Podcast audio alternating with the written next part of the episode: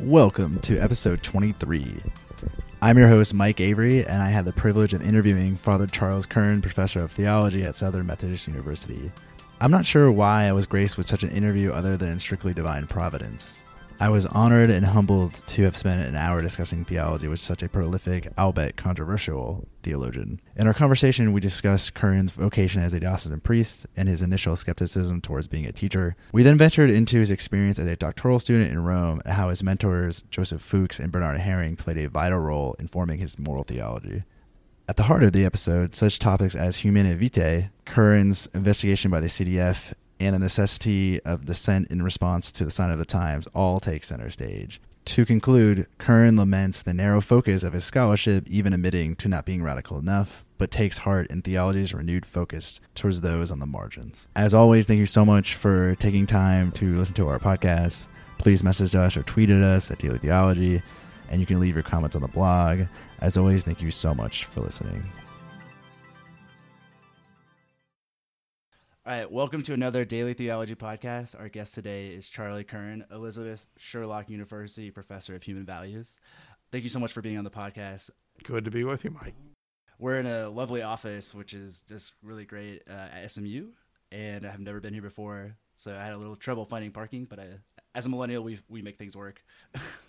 well, you're not a basketball coach or a football coach. That's why you couldn't get a parking spot. Uh, in Texas, uh, the coaches make a lot of money. One of the things uh, we like to ask, the first thing on the on the podcast is, what, what was the path that led you to theology? Well, my path was, you know, quite different from people's paths in the last 40 years, but it was probably quite similar to people who went into this field many years ago. I actually was in the seminary studying for the priesthood for the Diocese of Rochester, New York. I had done my theology in Rome, and then I got a letter from my bishop saying, We want you to teach moral theology, and we want you to go back to Rome and get a, a doctorate in theology in order to teach in the seminary in Rochester. So, as a good, dutiful seminarian, I saluted and said yes as a as a seminarian, you just wanted to be a diocesan priest, right? That's correct. So mm-hmm. your, your vocation of theology was kind of given to you. That's correct. Mm-hmm. At the time, was it was it something you were stressed out about, or no? I wasn't stressed out about it, as I recall. But I mean, I I wasn't primarily interested in teaching, to be honest with you. But I mean, I'm very glad that I've been teaching for 55 years. what, what, was the refrain from teaching? What was it? Just something? No, I just thought the pastoral ministry made more sense to me, kind mm. of thing. As a as a student, I was I was reading about you were very successful as a student, especially at the seminary. You went to seminary for high school and then two years of college, right? Correct? And you were the valedictorian, right? Yeah, right. Do you do you remember your speech and what you said?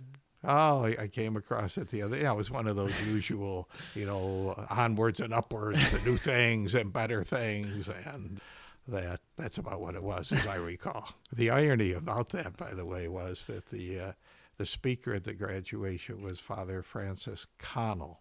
Mm-hmm. From Catholic University, who years later became my great adversary.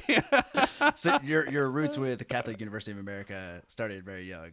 With growing up in Rochester, New York, and kind of having that Catholic background, do you feel like that was a huge influence for you to join the priesthood in the early? Oh, I think I think it obviously was. Yet on the other hand, we didn't live in a Catholic ghetto. I mean, my best friends in grammar school, the best friend was a, uh, a Christian scientist. oh, okay. yeah, it was not a Catholic ghetto kind of. Did thing. you just go to Catholic schools? Or That's right. Okay, so you you're going to the, to Rome into the Greg and all that well, tell us a little bit about your experience of kind of studying theology, kind of before Vatican II, and what that meant. Well, it was a uh, an, an, an, opening up, even at the at the Gregorian at the time. Quite frankly, most of the faculty were people who had been teaching there for years. So I went there originally in 1955. Most of the faculty I had had been teaching a long time in the area of moral theology. One of the professors was uh, Franz Hürth, a German who had started teaching there in 1932, actually. Oh, and Hürth was. Uh, the uh, the other professor in moral theology was an American named Ed Healy, and uh, at one time in class, Healy and his crazy American Latin because he taught in Latin, made the comment, I, I told this opinion, and I here I disagree with Father Hürth, even though he writes frequently under the pseudonym of Pius XII. uh, that everybody knew that Hürth wrote most of what Pius XII wrote in the area of moral theology. so he kind of had like a ghostwriter of something. That's right. Mm-hmm. A ghost theologian, you would even say like that. So most of your classes are in Latin. They were all in Latin. as a as now, a, but at the Gregorian, the first person who opened me up a bit was Father Joseph Fuchs. He had Yes. just started teaching there, and in fact, years later, this was about '68. He came to the states, and I said, "Now listen, if if I, '67 it was, I said, if you dot the i's and cross the t's in that talk you gave, you've changed your teaching on contraception." Yeah, that might be, Charlie. I might, but let me tell you. I remember when you were as rigid as a telephone pole. is this is this how like you said you you went to Rome and you you came back less I guess to use a a word that may not be best conservative or like you you kind of felt like you saw the human side well, yeah, I'd put conservative in a different context, but in Rome, you obviously saw the human side of the church. I mean, in fact, when I started even teaching in the seminary in Rochester in 1961, uh, I used to talk about the five marks of the church. I mean, these were the old days. The four marks were one, holy, Catholic, and apostolic, and I added sinful. and so I used to teach high school and we used to do the four, we have to do the four marks Sure, all right. and and if I if I would have said that, people like I think my students would have like just revolted and like ran. I, I read that and you were doing this in what like 40, 50 years 50 years ago.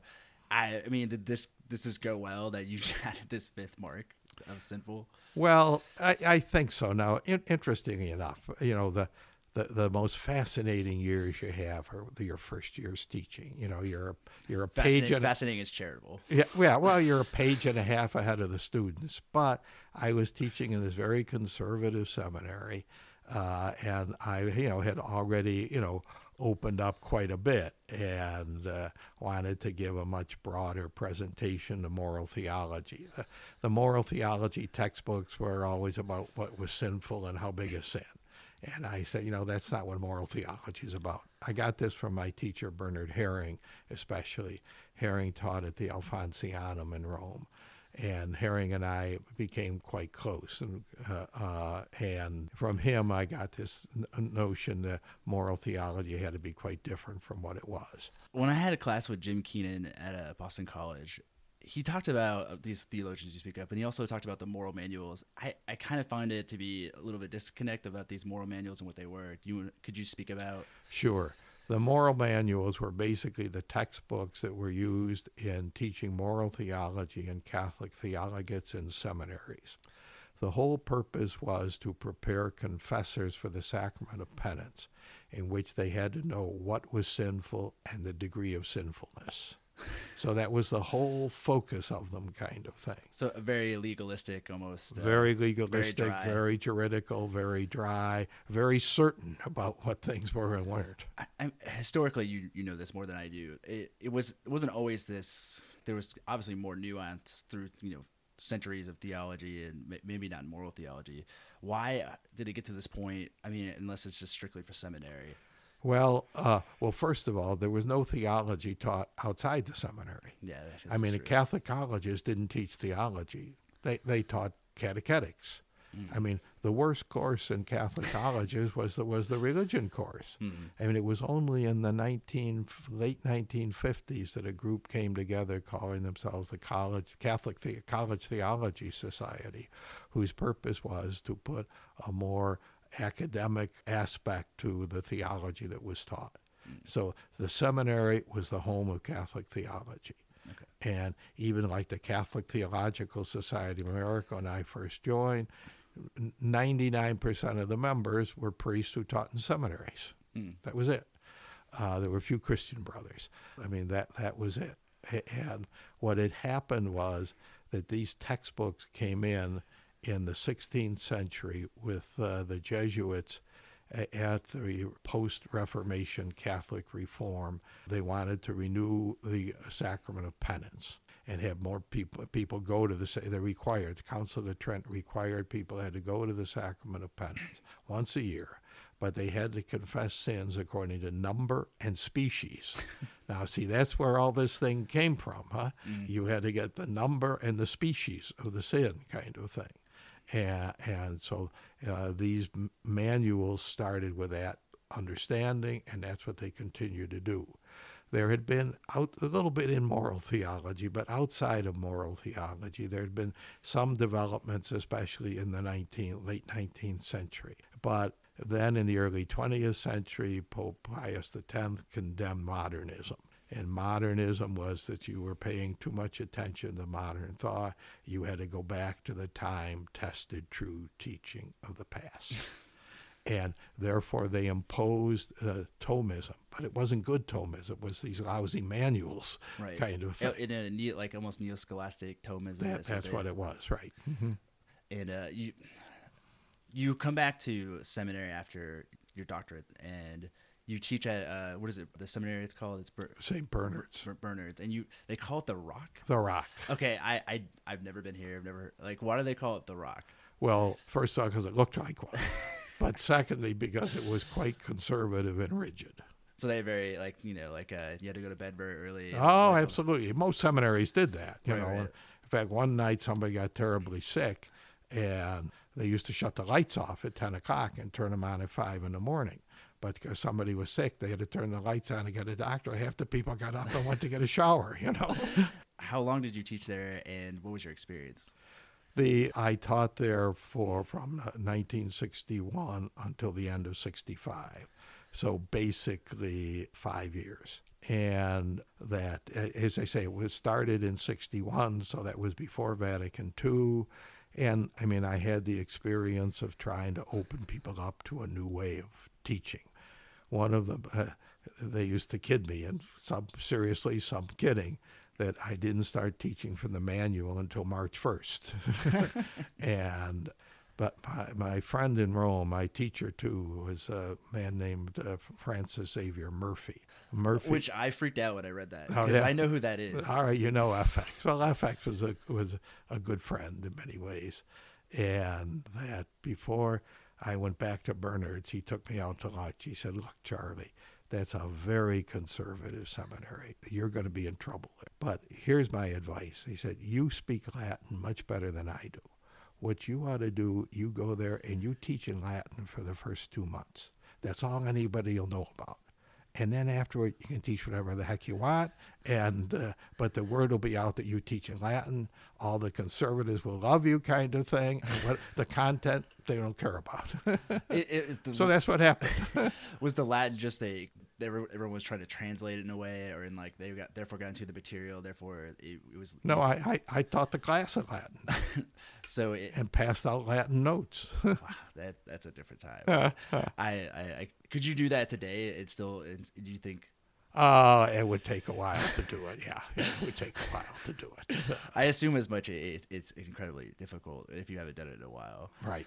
With going back to Francis X Murphy, you had the story about your dissertation, right? And especially your dissertation defense. So yeah. I have a lot of friends and colleagues who they tell me about their defense. It's usually you know like they're going and they're sweating bullets. They have to you know discuss in, in, in detailed ways about their theology. You you kind of sat there for half an hour as two people argued. Right? That's right. now, now the interesting thing when I was in Rome, I wound up with two doctorates, one from the Gregorian and one from the Alfonsianum. And how did that happen? Well, uh, because I knew all the people who were teaching moral at the Greg, and all I needed after I had my licentiate was five courses. Okay and I knew all the people. And uh, but I had read Häring's book in the Italian translation in '58, uh, and I knew he was teaching at the Alfonsianum. So I went over there, and then I was pleased to find there were a lot of other courses like uh, you know the moral teaching of the New Testament, of the Hebrew Bible, of the patristics, the uh, psychological aspects. They did a very good job of trying to open up the discipline to include all these different so aspects. So like a new movements, like a that, resource. That's right. That's right. Okay. Mm-hmm. And that after the first semester there, there was an interesting man. Everybody thinks I wrote my dissertation for Häring. I didn't. We, I mean, we were, we were very friendly, even more so later on. But I wrote for an Italian named Capone. And uh, after my first year there, which so I finished it in um, you know June of 1960, and Capone comes to me and he says, um, "Now look, uh, we, we are going to get permission at the Alfonsianum to to give." Uh, certified uh, doctoral degrees. Up to that time, they couldn't. They could only give degrees for their own redemptorists. But we're going to get permission to do it this summer, and I'd like you to get a doctorate here. I said, Well, you know, I'm already getting one at the Greg. He said, "Well, I know that, but he said I think it would be a good thing for you and for the uh, our Alfonsiana to have one from here." And I said, "Well, geez," I said, "You know, I, why do I need two? I've already got it." I said, "You know, uh, first of all, I said, isn't there a problem here? I thought there's something in the statutes that you could only get, you know, you you couldn't get a, a doctorate from two different institutions in the same year." Yeah. And he was a typical Italian. He said, "Ah, ci penso io. Don't worry, I'll take care of it." You know, kind of thing. Uh, It's amazing. I mean, your whole academic career, people were saying, "You're going to go here. You're going to do this doctorate. You're going to go. do- we want you to do this." Yeah. Like you were immediately grabbed. No, uh, and, and my other problem was I said, look, the, the libraries here are awful. Uh, you can't take books out.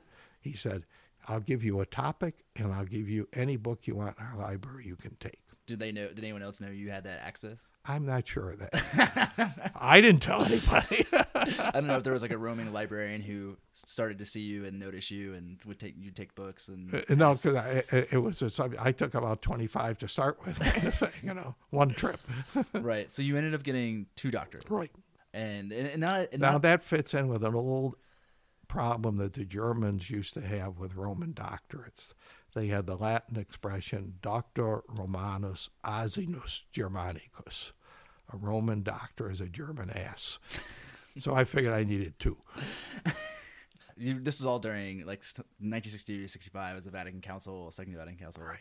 Did that affect your studies and like how that like was that an influential part of like what you were doing or was it kind of in the background or It was more, well, background and more. I mean, interesting. I mean, I already had, uh, you know, the approach to moral theology, which was so different, which then was accepted at Vatican II. But of course, there were all the shenanigans at Vatican II, you know, kind of thing. plenty Uh, of shenanigans? In fact, you know, you mentioned to me when we were chatting here that you heard the talk I gave at St. Edward's back 10 years or so ago 2007. on John the 23rd. Yep. And I mean, everybody, you know, today thinks John had this great plan and knew knew everything. Yeah, yeah. And my my my argument there, in fact, I just republished it in a new book here too uh, about John the Twenty Third, uh, that he didn't know. I mean, that, that when I was in the teaching, I was very worried about John the Twenty Third. I mean, Which is shocking to read, by the way. I, yeah, I, but no right, really people that. don't expect. I mean, he's the one that then came out and said you had to teach the uh, theology in Latin, and I said to the rector, I said, I already did that, and it didn't work, kind of thing, you know. and then he also said that you know that uh, there could be there those should there's no no one should ever write in favor of the vernacular in the liturgy. Now this was in 1962 or three. Then later on, I found out that uh, two teachers at the uh, at the Biblicum who were very good had been declared they couldn't teach, and my teacher Joseph Fuchs couldn't teach seminarians in Rome. So all of this stuff was going on during the council. I was not happy about what was going on in Rome, to be honest with you. It was only, it, it finally though, there was when it finally opened in '62 that the opening talk of John indicated things were going to be different. It, it, it- if you if you read especially a lot of the historians' book on this, you really don't get that picture of John. No, you don't. It's very it's very different. There was a famous article, uh, and it is famous, and a classical article written by a man named Robert Rouquette. Rouquette was a French Jesuit who was the editor of their great uh, publication, something like America, but a little higher up than America, called Etude Studies. And uh, he had he had been the editor, but he was their correspondent for the whole Vatican Council. And after John the 23rd died in 1963, he wrote an article in Etude, and the title of it was Le Mystère Roncalli, The Mystery of Roncalli. And his whole thesis was the French church did not trust Roncalli. Roncalli was the Vatican nuncio to France from in the early 50s. And under him, there was this whole repression of what was going on mm. in the French church. Uh, that, for example, Congar w- was uh, told he, he couldn't publish anymore, he couldn't go to ecumenical meetings. The Humani Generis came out in 1950, which was condemning the New th- Nouvelle Théologie that had been associated with the Dominicans in France and with the Jesuits in Lyon. So uh, the French hierarchy didn't trust him at all. They thought he was a conventional, old fashioned Catholic conservative can give you? You were honored uh, the papal medal, right? Oh, that's that, that, that was a phony if there ever was. What, what, what, what, explain that? I mean, like I've never read anyone getting a papal medal. Oh well, especially at my tender age at 20, 25, You know, uh, that I uh, I was the what they called the the person who handled the day to day affairs of the American College when I was doing my seminary with the Gregorian University. So I used to, you know, bring things back and forth. I mean, I wasn't on the big level. The rector did that kind of stuff, but that I, I that was my job. And then every year they, they give out a medal. I won the silver medal, but they, they have just one medal itself. But since I had this job with the biggest college there, oh, I got the medal. so it was kind of like a hierarchy of like you were the biggest one and you, were the, the job. So it kind of it always went to that student. Uh, well, not always, but you know, I, I knew enough of them, and I, I, you know, I knew exactly what happened, kind of thing. You know. uh, did you ever have a conversation with uh, Roncalli or Pope John the Twenty Third? No, never a conversation. I sh- shook his hand, but kissed his ring or something, but that was it. Did you ever have a class with uh, Bernard Lonergan? Yes. Yeah. I mean, how is, how is having him as a professor? I, you read a lot of his, his, stuff on method and theology, right? And it gets very dense quickly. As a professor, how is he as a professor? I mean, I learned an awful lot from uh, Bernard Lonergan, but he was a lousy teacher, if I may say so. Uh, that and I mean, he he lectured. Maybe there were 200, well, maybe 300 people in the class, yeah. and he lectured to maybe the top 10 kind of thing and over the heads of everybody. Now, he did have a sense of humor that near the end of the year, of course, the, the good thing about even the Greg at the time was people weren't taking attendance in class. right, right. That so th- this was you know near the end of the year and people were studying and he came into class one day and looked around. There might have been 25 people out of 300, and he said the prayer and he stands up and he said, et oremus etiam pro fratribus nostris absentibus. Let's also pray for our absent brothers.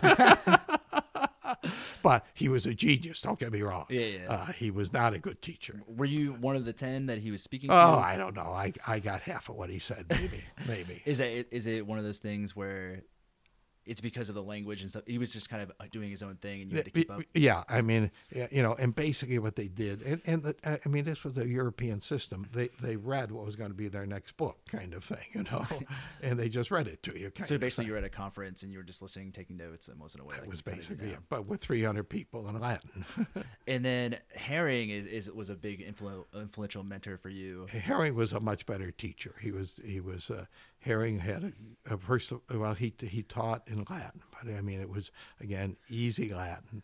Uh, Lonergan was easy Latin because you could understand right, right. people, but Häring was uh, a much more of a teacher kind of thing, uh, and even a, uh, even a bit on the homiletic side at times. so, and he he kind of helped you gravitate towards moral theology. Is that where you kind of grew love for moral theology? That's where I opened up. Now, Fuchs had started it, you okay, know, and and and I, I that was part of the opening up process. I think, yeah. Okay. And now, when did I, I try to I try to think about how to, I would phrase this question? When did you start to with this idea of opening up to, to see that the stuff you were doing I, I hate to use this word is radical or just progressive like in terms of like contraceptives and, and things like that. When did that start to really bubble up? Well, I mean, there were it it it, it started pretty soon. Actually, in the beginning, it wasn't so much about contraception, but it, it I don't know what, what one occasion was. There was a uh, day sponsored by the local college with three or four priests talking about the liturgy, and it happened to be on All Souls Day. And somebody asked me after my talk, "Did you?" As in their words at the time, say three masses today. I said, mass, mass, mass. I just said three. uh, but uh, I said, no. And they said, well, that's terrible because you used to have that permission. It was a crazy thing. And, uh, and I said, look, if, if a husband and wife have relations three times a night, does that mean they love one another more than have it just once a night? That was my answer, you know, kind of thing. And that caused a few ripples. I, I think you mentioned this before in some of your writing how some of the problems with moral theology it didn't speak to the rest of the Christian life that it was that so was it. and so in a way it was less of maybe you're you were just doing all these hot button things that weren't I guess weren't there at the time or if they were like they weren't really spoken of but this idea of you were trying to make an, a connection to like a realistic life of, of, what Christians were doing. And, and, yes, you try to make it realistic, but you also try to tie it in with the rest of theology. Yeah. And that's why they say teaching your first years, and especially the students who were you know came out of a much very narrow pre-Vatican II thing. We, we had this, you just made me think of with the earlier question about the, the Eucharistic liturgy. And, uh, you know, the, it was similar to what I said before, but everybody was into these quote private masses. You say private yeah, masses, right. and I said that makes no sense. You shouldn't do that. I, uh, it makes absolutely no sense. And the students were, you know, I was arguing back, and I said to one, I said, look, if you were at the Last Supper, you know what you would have done? You would have gotten a saw and you would have divided that table up into 12 so you could have 12 masses going on instead of just one. now, I mean, it's not very good theology, but it made the point. Absolutely. That was like a throwing down the, the gauntlet in some sense. Did you did you say individual masses at all yourself at all, or no? I used to go out and uh, uh, preside in a convent of sisters. Uh, we had a six thirty mass there in the morning, kind of thing, and uh, you know we were able to incorporate a lot of the new thing because really, we see, it was only in '64 that we started using English in the liturgy. yeah. it, one of the issues that it, that it, seems that was back with the moral manuals and in the in the 60s with moral theology is they had this kind of robust understanding of biological teaching that they they stood on in terms of like how they understood sexual morality as well as ethics in general. And why did why did the Catholic Church and, and you know this is where I have a lack of his, historical knowledge have such have such a foundation strictly in this weird scientific realm well, uh, I mean, interestingly enough, you can say in its origins, it was very good because they were dialoguing with biology. Absolutely, yeah. And you'd like to have theology dialogue with the sciences. The, the problem was it was a, a very old biology. I mean, and the church wasn't the only ones. I mean, I found out my, in my doctoral dissertation there was a, uh, a prize given by a French scientific group that gave a gold medal to the person who in human semen found the homunculus, the little human being right. under a microscope. He, the microscopes were just, he found it right there. Huh? And, and uh, I mean, that was sort of where the, they accepted the whole biology of the time. I mean, even the Latin word for uh, for womb is nidus. It's a, it's a it's a nest. Nest, yeah. Well, I, I, when I read that, I I kind of like thought for I was like, wait, mm-hmm. what is this getting to, and how does this understand of union and like? Yeah, well, you you put the egg you put the egg in the nest and it it comes up. they hadn't updated. It. They had they stopped. Did they stop dialogue with? Well, well, there there tended to be, but again, the the science developed very late. I mean, you know. You, you, you didn't know the exact time of a woman's ovulation until you know some people 1890s some people even right, much yeah. later fact, it was really only in 1930 that there was pretty much agreement as to the fact that a woman was only fertile for four or five days and when it occurred, kind of mm. thing. So, so you're teaching at the seminary, and then I'm, I'm assuming you were there till what year? Seminary? 65. 65. And then you joined CUA? Or, right. Okay. So you were at CUA when, uh, which is also a very tumultuous couple years there when the Humanae Vitae came out in 1969, right? 68 or 68. Was this in the making? Do you know this was coming? Did you explain it kind of how that Humanae Vitae all of a sudden contraceptive, artificial stuff, how did that become like it needed to be in a papal document? Well, there's a obviously a big history behind it. A history for that and my own history. I mean, in the end, the Diocese of Rochester was upset with me because I was arguing the church should change its teaching on contraception. Catholic University, the dean of theology had written the Bishop of Rochester in '63 asking if I could be released to teach at Catholic U. They said no, he's too valuable. We can't lose him. By 65, they were ready to get rid of me. So they wrote a letter and said, he's free now. So I, I went there. And when I went there, uh, uh, there was a layperson in Rochester who was my nemesis, and he wrote a letter to every faculty member on the theology department at Catholic U saying, You have now hired this heretic who believes contraception should be changed, etc. So from the time I went there in 65, there were. So it was even before. Before okay. Humanae Vitae. Is this the first time you're you're getting heat and someone uses the H word and like a heretic? Yeah, I mean. Uh, and then what happened at Catholic U in 1967, I applied for promotion to associate professor. My school passed it unanimously. The academic senate passed it unanimously.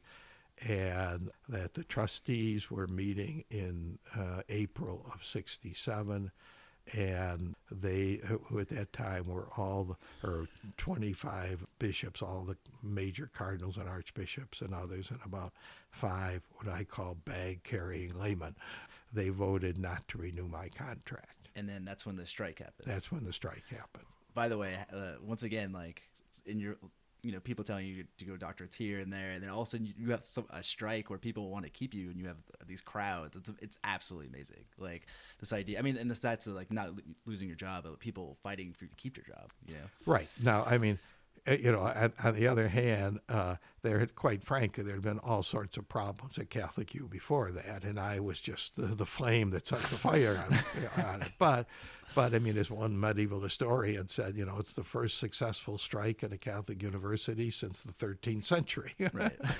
I don't know whether it was or not. But what that did then, that put me in a role kind of thing. You see, long before, or the year before Humanae Vitae came out. I mean, my good friend Dan Maguire used to say, Charlie, you got a new name. I said, what's my new name? A liberal 33 year old Catholic theologian. Oh, okay. Because that's what they all said. So, I mean, but that did give me a leadership role. And uh, then the, the uh, I mean, there, you know, there had been a lot of talk about the, the contraception. I was arguing in favor of it. Finally, the what was called somewhat uh, erroneously the ma- majority and minority report of the Papal Commission came out. It was published by the NCR, indicating the majority were in favor of it. And so we were waiting for the encyclical to come out. And then I, I got a I actually was up in Olean, New York at St. Bonaventure's trying to learn German. Uh, and then I got a call from Time Magazine on Sunday night oh. saying that the encyclical is going to be released tomorrow, kind of thing. So that I, and it indicated things would probably be negative in terms of change. Right. And so I, I made quick arrangements to fly back to Washington and we got a group of my colleagues together at Catholic University on that Monday evening. And a friend of mine who worked for the Bishops' Conference got me a copy of the document. Now, what's always bothered me in this is people said, we wrote a statement of dissent without ever seeing the document. That's false. We saw the document and had it in our hand. But the interesting thing was, in those days, the Vatican never sent the documents to the bishops ahead of time every bishop in the United States never saw the document, but they sent a copy to the bishops' conference. And my friend Jim McHugh, who worked for the bishops' conference, brought us a copy of that at seven o'clock on that Monday night, kind of thing. So we put together the statement, issued it, had a press conference the next morning, and that indicated that one could be a good Catholic and dissent in theory and in practice from this specific teaching of an encyclical and then that sparked this huge debate after. Kind of the well, it's kind of and then all of a sudden this image of you and going against it. And with Humanae Vitae, and, and do you ever feel like you wanted to just not walk away or just let it go, but like, do you feel like you had to like take on this leadership role to not go against it, but to continue to update the church and, and to because a lot of people, you know, are afraid of their jobs or were afraid like a lot of attention involved. Do you ever have that feeling when you were like, maybe I should pull back? Or? Well, no, I, I, I really did. Now maybe since you know since people had gone on strike to save my job the year before, you know, maybe that, that's a good right? sign. You know, but no, I just felt we had to say something for the sake of the good of the church. Uh, Did you feel like the, there was a place for dissent at the time? Oh, absolutely. In fact, we ultimately proved to the bishops there was. Uh, the old manuals, those old manuals I talked about, they were in the systematic theology, dogmatic theology. Dogmatic theology. But they always admitted in the fine print that that uh, non-infallible teaching could be wrong. I remember about two weeks after it, I ran into a uh, a bishop who I, well, I'll tell you his name. George Ahr. was the bishop of Trenton, and George Ahr. had taught uh, dogmatic theology at the seminary in Newark. And I ran into him on the street in Washington. I said, "Well, Bishop, you're probably not happy with what what you know I did."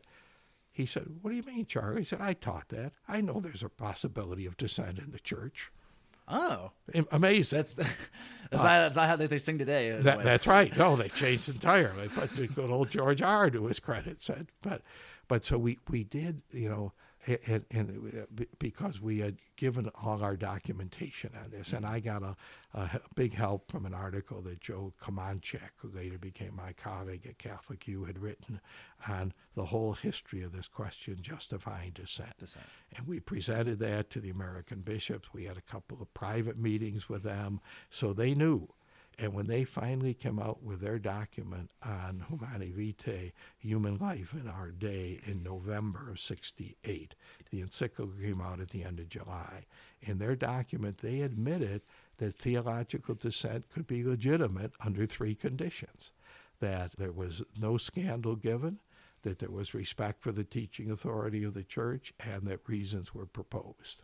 And I said, We did that would they disagree on the respect to, towards the? Well, I mean, you know, even there, I mean, we, we did not denigrate the, right. the uh, you know, I mean, I, I just I bring that up because of what happened with Ratzinger Ratzinger later in terms of public dissent. Right, right. Right. So that kind of comes up. Oh no, that, it keeps coming. But interesting enough, you see, you had a, a, a, going backward from the American bishops in 1968. They accepted public dissent, and in fact, when they finally, Vatican said I could no longer be a Catholic theologian, the the correspondent for the Catholic News Service, who actually I had taught, uh, raised Archbishop Hickey in Washington. He said, "Now, what about this statement uh, that the bishops made in in '68?" And Hickey said, "That no longer holds." Let's start with the the meeting with the Cardinal Ratzinger in the in the CDF. Explain that. I need to hear that story. It's well, a, basically, in 1979, they informed me that I was under investigation. And then that for the next seven years, it, it was, was, like a it back was and back forth. and forth with letters back and forth, and then finally, maybe around 63. I mean, if you've read my stuff, you know more about it than I do today. but I got a letter from them saying, you know, yeah, yeah, this is eh, this is not the exact words, but the basic message was this is your last chance to change position, kind of thing. So it was it was less a dialogue and more of a right. In the end, it was sort of a dialogue of the of the deaf kind of thing. That, but then they, I, I, I was talking. Cardinal Bernardin was the chancellor of Catholic University. Cardinal Hickey was, the, I'm sorry, Hickey was the chancellor, and Bernardin was the chair of the board. So I met a couple of times with them, and. Uh, I, I, had said I'd even work out a compromise. I wouldn't teach uh, uh, moral. I wouldn't teach sexual ethics anymore. Right. But I wouldn't retract my position. I wouldn't teach it anymore. And uh, uh Bernardin was was you know willing to push that, and I'm sure Hickey was that much. But anyhow, they finally said, well, that the congregation would be willing to talk to you, but it would not be an official part of the process. But if you came to Rome, they would talk with you. So I said, sure, you know, I'll go. And uh, my friend George Higgins, a couple of people accompanied me over. And so I, we spent, I spent two hours with, with Ratzinger, and Häring came with me. And uh, this was like multiple languages too, right? Yeah, multiple languages, right, right. And I must say, I mean, Ratzinger was on the whole was very uh, polite. He was uh, very respectful, even kind of thing. But it was a dialogue of the deaf. I mean, I made my points, Yeah. you know, and there were two rather uh, mo- moments where where there was more tension. And the, the the one was I said to him, "Look, you are a good German theologian. You know what German moralists are saying." And I mentioned four or five names and said, "I'm saying the same thing that they're saying." And then he sort of bristled a bit and he said, "Well, are you asking me to open investigation of that?" That Yeah. which did he understand what you said? Yeah, Like- yes, he did on that one. I mean, uh, that uh, he he would not speak in English, and my, I did not speak in German. I used English, Latin, Italian. He used uh, Latin, Italian, mostly, kind of thing. And uh, then, uh, and basically looked at him. I said, "I am not going to be a part of doing that kind of thing, you know, re- Right. reporting on somebody." And the only other time that there there was tension, his uh, number two person in the in the congregation was an archbishop who later became a cardinal, Alberto Bovone. Mhm.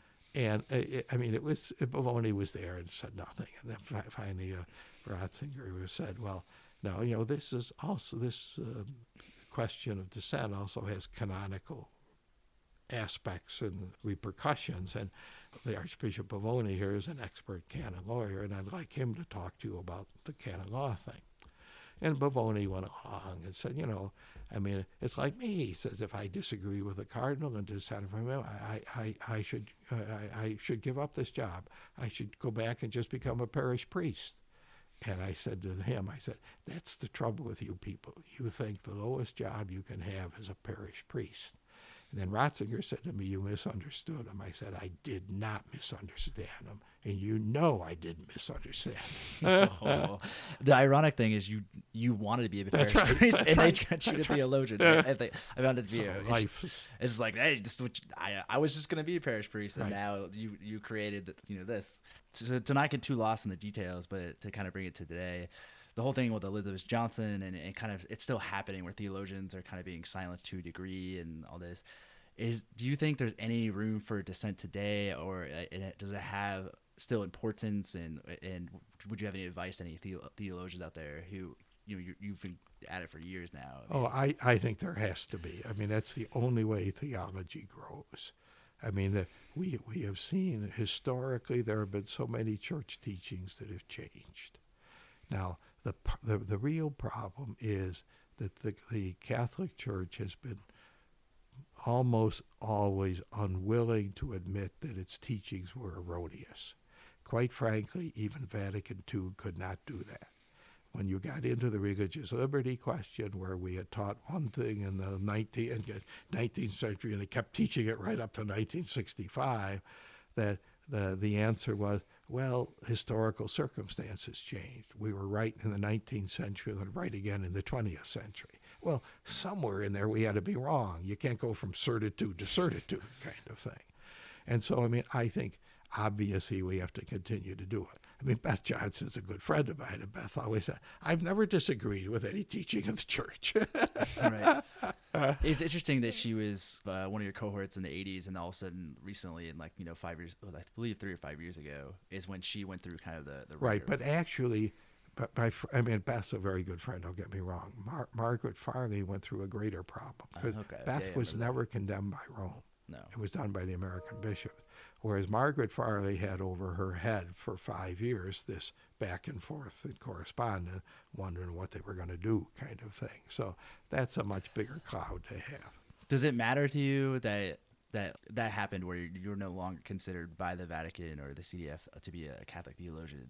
You know, as a theologian yourself who was loyal and devoted, part of the academy. I mean, in a sense, you know, how did you take that? Well, obviously, I, I, I wasn't happy about it. I, uh, but well, maybe the best thing there was there was a cartoon in some daily paper right after '86 thing, and it was there were two things there. And the first, you know, the Pope was saying, "What's that American theologian doing? I condemn." And the next one, me with 35 microphones in front of me. You know, uh, I mean, let's face it, it gave me uh, the opportunity that I never would have had before. right. You know, I mean, I'm realistic enough to know that, Mm. and uh, but then I think it was up to me to responsibly try to take care of it. Mhm. Now, then, and it's it's also affected me. I think in this way. We anybody doing theology is always going to be in dialogue with the times. I mean, you have to be, and, and that's the only way to do it. And but interesting enough, now at my age, and, and I reflect back on what I have done, I determined that I would stay in the area of Catholic moral theology. I mean, I had re- read the Protestant theology very much. My good friend Jim Gustafson, who taught at Yale and is looked upon as the, you know, the, the, the foremost Christian ethicist in the United States in the latter part of the 20th century, he called me an ecumenical theologian par excellence. Yeah, uh, but but the uh, but the fact was, I felt then that I had to stay in the area of moral theology, not just dealing with the area of dissent, but with all these other aspects that come up, kind of thing, and and, and dealing with all of these other issues. In fact, in this recent book I put together, well, it's not really a book. I, uh, when we back in the in the 60s and most of the 70s, you know, there weren't, first of all, there weren't many moral theologians, about three of us writing kind of thing. And we never had time to write uh, mon- monographs. Uh, So we wrote articles and put them together as books. One of my early doctoral students said to me, he said, Charlie, I've written, read everything you've written, the two books and the eight non-books. Those were the books of essays. Well, this last thing I published a book of essays, but uh, so what goes around comes around. But, but, it, but I mean, interesting enough here, I, I, I try to point out, uh, you know, my own failures that I never gave enough attention to racism in this country. That I was maybe too involved in these other issues, but I'm wrong for not having done it. I failed to admit the the reality of white privilege and what that has brought about and uh, that you know and so in other words i mean moral theology has to consider all these aspects and maybe i got too much involved in just dealing with these internal church problems and not enough dealing with some of the other questions that came along Right. How would you summarize the heart of your moral theology? Now, I mean, you've been teaching it for years and years, and you've you've seen a lot and you've done a lot. Uh, have you thought a lot about kind of what is at the as a teacher, as an academic, kind of a thesis of your moral theology? Well, I mean, it's it's hard to uh, describe it so briefly. Let me say what what the primary thing that's happened in these 55 plus years is that moral theology has become much more academic than it was. And people say to me today, often people will say, you know, where are the theologians? I mean, at Vatican II, my good friend Tom Fox at the National Catholic Reporter said, Charlie, you know, I knew all the, th- the major theologians 40 years ago. I don't know those people today. And I said, that's right, Tom. There aren't such people. But it's a good thing there aren't such people because today we have so many more people who are so much better prepared academically, who are dealing with so many different issues in depth. There, it will be impossible for any one people To dominate. to, to dominate, and that's a good thing. Do you do you think the the way theology was done just by mostly male clerics versus now like a lot of lay theologians? What do you think the some of the difference in character? Oh, I mean, it had to be. Uh, I mean, first of all, the academic aspect, but then just the whole of uh, of recognizing the experience of life. My good friend from Boston College, you might have had her in class, Lisa Cahill. Have I, I did not have her class, but a lot of people talked about her. Lisa was uh, originally heavily into bioethics. And uh, she got a degree out of Chicago. She wrote a dissertation for Jim Gustafson, whom I mentioned before. And she's tended to be, you know, much more ecumenical because of that. But she always said she was concentrating in bioethics. But because she was the only married woman teaching moral theology, she was forced into sexual ethics. You know, I mean, uh, Go and- where you're needed. Right. Yeah, That's right. And and again, you respond to the needs of the times. But I mean, you know, I, I put it this way. I, I also think uh, one very significant change was that that before Vatican II and even a little bit of Vatican II, you still had this was the one theology which is universal for everybody. Mm-hmm. And what has developed since then that everybody is perspectival. We look at it from our perspectives. And what we have tended to forget, especially, was the margins the poor, the women, the oppressed. And that is what has happened in the last 25 years that we have become much more conscious of the margins, and that theology has to be done from the margins. Do you think uh, Francis is helping out with that a lot? I think Francis is a big help. I, uh, frankly, I don't think Francis is going to change any of the existing teachings. welcome, welcome to the club. And moral theology, and and I've said that. I say it in this book. Right. But I mean, he has changed the the whole style of the papacy. He has changed the priorities kind of thing. I mean, you know, the uh, you know your field hospital. You, you know, if somebody is you know is, is terminally ill, you don't ask them about their uh, you know cholesterol or something. And that even in moral theology, he's changed the pastoral thing entirely. In other words, he's brought up this pastoral aspect that said you take people where they are, you know, and you accept them where they are and you try to have them move along. Actually, Häring was saying this years and years ago, and the principle of gradualism. Gradualism. And and, uh, and, and then he's also opened the. I mean, he he certainly has opened the door for theology to move in and change things. That that uh, in his encyclical Laudato Si, one of the great things there, which you never saw before in encyclical, there are about 20 times he quotes local bishops' conferences. He wants theology coming from below. Below. And that's what he's doing. Now, he also has to change the curia around, but I, I think, you know, the door is opening here. Now he's in a tough bind too. Let's face it. Uh, Especially the the global South, right? Like he has to kind of hold everything together. Right, but also he's got to uh, uh you know fend off the uh, the old timers in a sense. I mean, his Cardinal Secretary of State gave a talk. I don't know, three weeks, four weeks ago, and said the Pope is a marvelous pastoral theologian. He is excellent in the pastoral world. Of course, he's no theologian well, that's telling Francis, don't you go into theology kinds of stuff, you know? I mean, he's got some problems there that he's got to deal with. The American church and maybe the Western church is very polarized in a way. Like, is there? Do you think? That, I mean, beyond Francis, is, is there a way to bring the two groups together? Is there a solution there? I don't know. I I wish there was. I mean, frankly, I'm identified very much with the left wing of the Catholic Church.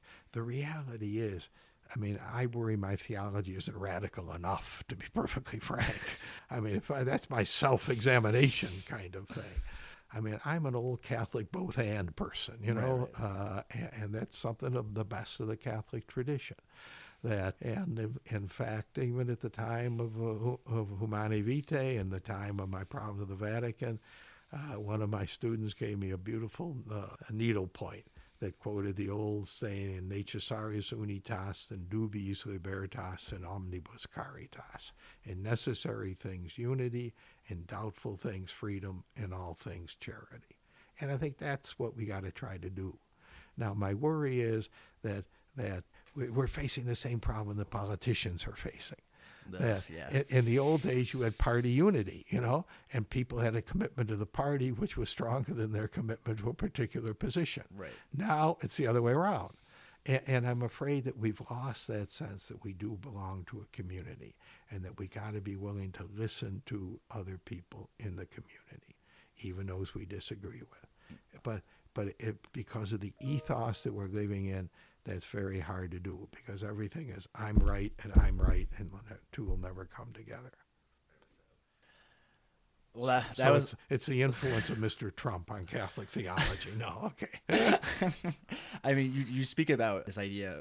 Not only do you need courage, but you need wisdom. That you need both. Exactly. And and I think the the hard part is the wisdom part. It's I the mean, wisdom part. Exactly. And, and perhaps that's something we should all strive for, and we can end on that.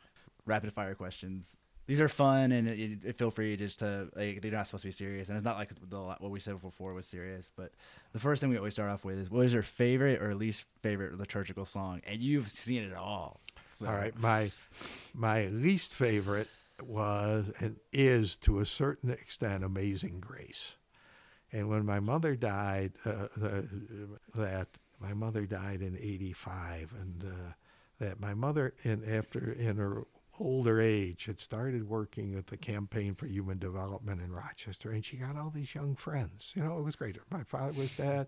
She was going to all these meetings. She didn't drive. They picked her up and she had all these sort of young liberal catholic friends. And uh, just off the storyline but uh, somebody made the remark well you know, if they wanted to get all the liberals in the diocese of Rochester, they should have bombed St. Ambrose Church yesterday. And of course, most people would say it was because of Charlie, but we know it was because of Gertrude. but anyway, this nun wanted to sing Amazing Grace. And I said, absolutely not, unless you can't say, saved a wretch like me. I am not a wretch. God loves us and God saved us. And don't go giving me any of that wretch crap. So look, look at the Thomism just coming out of you. That's right. That's right. God made me good. Next question: What profession would you have attempted or like to attempt if you didn't choose the priesthood or academia?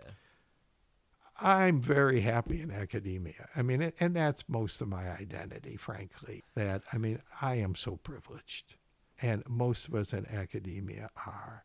You know, you you do what you love to do. I mean, to read, to have thoughts, to to all of a sudden have that eureka moment when things come together. And then when you teach that to students, and every once in a while you see in their eyes, it's coming, kind of thing. You know, I mean, it, it's a, it's a magnificent vocation, and that you you you couldn't ask for a better one. You, you know, I mean, people much younger than I, I know in the business world, say, "I can't wait to get the hell out of here," kind of thing. You know. Most of the people in the academy we probably stayed too long and you know that that's a bit of a problem we got to think about not only for our sake but for the sake of the younger people coming along because one of the problems we face is younger phds are no not jobs. getting job and our universities all of them are taking advantage of it by having so many adjunct professors. The adjunct world. It's horrible. But I, mean it, it, sounds like you you've had such a fruitful experience with your career that even something else of like what else you would do is not even in the picture. It's not in the picture. Yeah what team are you on? Are you on team bow tie or team necktie? What is what do you gravitate towards? Oh, uh, neither, but necktie rather than bow tie. I, I, I, this question I, I, asked it to a lot of professors. No one wants to wear a tie anymore, which right, is fine. Right, like right, right. You're seeing here. I mean, I, uh, in, in in fact, uh, Sunday. Uh, uh, I go. There's a local. I don't. Uh, I don't preside at the local liturgy here at nine o'clock, but there was a wedding after it I was going to. And these are rather formal people. So I put on this suit and tie, and all my friends say, Charlie, what the hell are you doing with that on? Kind of thing, you know, never seen you with one. Unrecognizable. Yeah. So I I I always end, not Steve Okey, my colleague, I always end with what should the Tyler biography be, but you kind of already have this book about loyal dissent. Mm-hmm. So I'll ask one of Steve's questions. If you were to be the patron saint, what would you be the patron saint of? Well, first of all, I wouldn't be a patron saint, but, uh, you know, I, I think I, I like it to be of theologians because that's what. Uh, you know, that's what I've tried to spend my life doing. That's what I find fulfilling. And, and I think it's an important role for the life of the church and for the life of society. You know, as my friend David Tracy always said, you know, theologians have a threefold public uh, uh, the church, the academy, and society. And I mean, it's to try to respond to all of those roles. I mean, one, one of the dangers, frankly, is especially, and I'm a part of it, we speak only to ourselves. The academy itself. Uh, the, the, the great thing about uh, Francis is he speaks to the world. I mean, and that has come through in the sense of the number of secular publications that have paid great attention to Laudato Si. I mean, when you have articles in the New Republic, two long articles in the New York Review of Books, the, the Guardian, The Economist, I mean, all of these people are interested in what he's saying. And I think that's great. Well, come a long way from seeing you 2007. Now I got to do a face-to-face interview. Wow, this is amazing. Thank you so much for uh, being on the podcast, and uh, it's been a pleasure. Thank you, Mike. I enjoyed it. Thanks much.